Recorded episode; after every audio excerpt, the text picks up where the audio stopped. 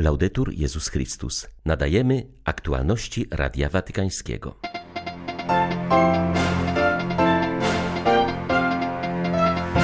W drugim dniu pielgrzymki na Maltę papież zachęcał Kościół do powrotu do szkoły Ewangelii i do miłosierdzia, które jest sercem Boga.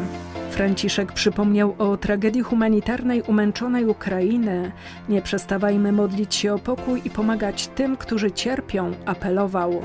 Papież jest głosem, który przemawia w imieniu ubogich. Potrzebujemy, aby inne narody słuchały jego słów, mówi założyciel Maltańskiego Centrum Pokoju, w którym Franciszek spotyka się z uchodźcami. 3 kwietnia wita Państwa Beata Zajączkowska. Zapraszam na serwis informacyjny. Drugi dzień pielgrzymki Franciszek rozpoczął od modlitwy w grocie świętego Pawła. Jak wskazuje ksiądz Józef Mitzi, ma ona szczególne znaczenie dla Malty. Właśnie w tym miejscu apostoł narodów żył przez trzy miesiące po dotarciu na wyspę. To święte miejsce. Tutaj wszystko się zaczęło. Trwamy w tej samej wierze, którą Paweł przekazał naszym przodkom. Chcemy ją także przekazać przyszłym pokoleniom. To misja przekazana nam przez apostoła narodów, o którą musimy się troszczyć. Franciszek przybył do bazyliki entuzjastycznie witany przez pielgrzymów. W grocie zapalił lampę wotywną oraz odmówił specjalnie przygotowaną modlitwę. Przypomina ona początki Bożego posłannictwa Pawła, który spotkał się z gościnnością ze strony Maltańczyków. Spraw, aby nasze współczucie nie wyczerpywało się w pustych słowach, lecz rozpalało ognisko gościnności, która rozgrzewa serca i je jednoczy. Ognisko domu zbudowanego na skalę jednej rodziny Twoich dzieci, wszystkich sióstr i braci. Ty miłujesz ich nie czyniąc różnic. Chcesz, aby stali się jedno z Twoim Synem, Jezusem Chrystusem, naszym Panem, mocą ognia zesłanego z nieba, Twojego Ducha Świętego, który wypala wszelką wrogość i w nocy oświetla drogę ku Twemu Królestwu miłości i pokoju. Po modlitwie Franciszek spotkał się z grupą chorych z okolicznych parafii, narkomanami z ośrodków rehabilitacyjnych na wyspie oraz z bezdomnymi mieszkającymi między innymi w domu papieża Franciszka. To nowe doświadczenie dla młodego pokolenia, które nie miało wcześniej możliwości zobaczyć papieża. Jesteśmy szczęśliwi, że przybył na naszą wyspę. Na pewno świat potrzebuje teraz prawdziwego pokoju. Jesteśmy w środku światowego dramatu. Obecność Franciszka na naszych wyspach przyniesie większą świadomość, jakie jest faktyczne znaczenie pokoju. Jestem podekscytowany, że miałem możliwość bycia tak blisko niego. To dla mnie prezent od Boga.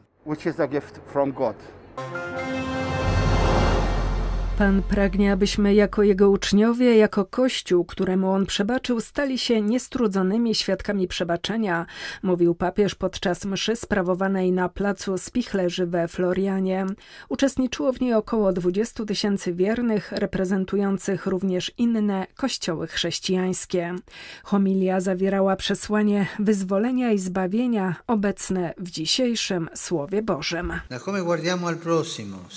Przez to, jak patrzymy na bliźniego, czy robimy to tak, jak pokazuje nam dzisiaj Jezus, czyli ze spojrzeniem miłosiernym, czy też w sposób osądzający, czasem nawet pogardliwy, jak oskarżyciele z Ewangelii, którzy stawiają się w roli obrońców Boga, ale nie dostrzegają, że znieważają braci i siostry.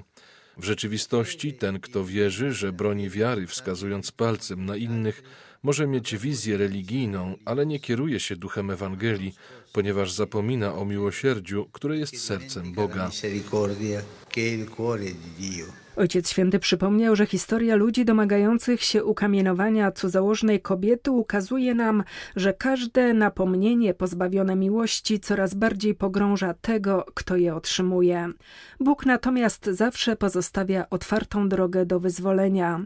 Nie ma takiego grzechu, który nie mógłby stać się okazją do rozpoczęcia nowego życia, mówił papież, podkreślając, że Jezusa poznają ci, którzy doświadczają Jego przebaczenia.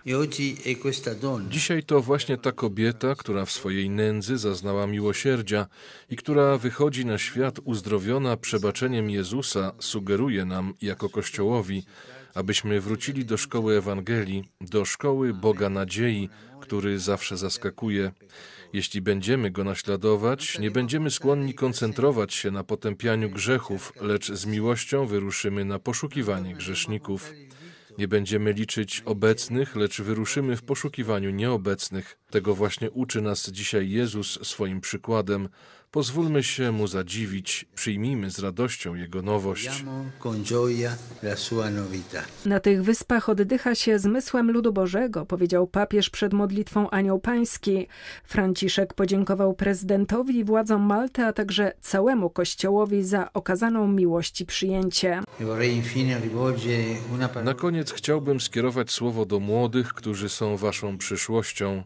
Drodzy przyjaciele, dzielę się z wami najpiękniejszą rzeczą w życiu. Czy wiecie, co to jest? To właśnie radość dawania siebie w miłości, która nas wyzwala. Ale ta radość ma na imię Jezus. Życzę wam piękna zakochania się w Jezusie, który jest Bogiem miłosierdzia, który w was wierzy, marzy z wami, kocha wasze życie i nigdy was nie zawiedzie. Niech Pan wam towarzyszy, a Matka Boża was ochrania. Prośmy ją teraz o pokój, myśląc o tragedii humanitarnej w umęczonej Ukrainie, poddanej ciągłemu bombardowaniu podczas tej niegodziwej wojny. Nie ustawajmy w modlitwie i pomocy tym, którzy cierpią. Pokój niech będzie z wami. La pace sia con voi. Ostatnim punktem papieskiej wizyty na Malcie jest spotkanie z migrantami w Centrum Laboratorium Pokoju Jana XXIII. Będzie ono poświęcone gościnności, która jest jednym z motywów przewodnich podróży Franciszka. Papież jest głosem, który przemawia w imieniu ubogich. Potrzebujemy, aby inne narody słuchały jego słów, wyjaśnia ojciec Dionizy Mindhoff, założyciel ośrodka. Franciszkanin założył Laboratorium Pokoju w 1970 1971 roku. Obecnie w ośrodku pomagają wolontariusze. Prawą ręką zakonnika jest Livingstone Getinu, student z Kenii, który przed przyjazdem Franciszka napisał do niego list w imieniu społeczności migrantów. Jak zaznaczył, choć w samym ośrodku migranci żyją jak rodzina, to bardzo wielu z podróżujących przez morze nie przeżyło przeprawy. Z powodu ignorancji i chciwości ludzie nadal będą ginąć na morzu. Ufamy, że Twoja wizyta zwróci większą uwagę na tę tragedię, pisał Livingstone. Obecnie centrum gości ponad 50 migrantów. Papież spotka się z migrantami także z innych ośrodków i wysłucha kilku świadectw, mówi ojciec Minthoff. Ośrodek ten narodził się z pierwszą łodzią, która przypłynęła z uchodźcami przed 50 laty. Kiedy przyjechali, nie było dla nich miejsca. Teraz witamy ich serdecznie. Tutaj śpią, dostają wyżywienie, chodzą do szkoły i mają do dyspozycji przychodnie. Panuje olbrzymi entuzjazm. Papież jest głosem, który przemawia w imieniu ubogich. Potrzebujemy, aby inne narody słuchały jego słów. Tradycją papieskich pielgrzymek stały się spotkania Franciszka z pracującymi w danym kraju jezuitami. Tak było też na Malcie, gdzie dziś rano papież rozmawiał prywatnie ze swymi współbraćmi, między innymi o kwestii przyjmowania uchodźców. Spotkanie miało charakter bardzo rodzinny. Ojciec Święty z wielką otwartością odpowiadał na stawiane mu pytania, mówi ojciec Antonio Spadaro, włoski jezuita towarzyszący papieżowi w pielgrzymce. Podejmowane były te tematy ważne dla życia Towarzystwa Jezusowego. Mówiono o znaczeniu ewangelizacji w dzisiejszym świecie. Papież powtórzył słowa o radości płynącej z dzielenia się Ewangelią. Dzielił się swym pragnieniem Kościoła, który otwiera się na wielkie wyzwania. Na tej wyspie, będącej skrzyżowaniem dróg regionu śródziemnomorskiego, widoczne są wszystkie wielkie wyzwania i problemy świata. Papieskie spotkanie było przede wszystkim kolejnym impulsem do ewangelizacji. Z tej wyjątkowej wyspy płynie przesłanie do całego świata, by zacząć od peryferii, które stanowią centrum wymiany kulturowej i duchowej.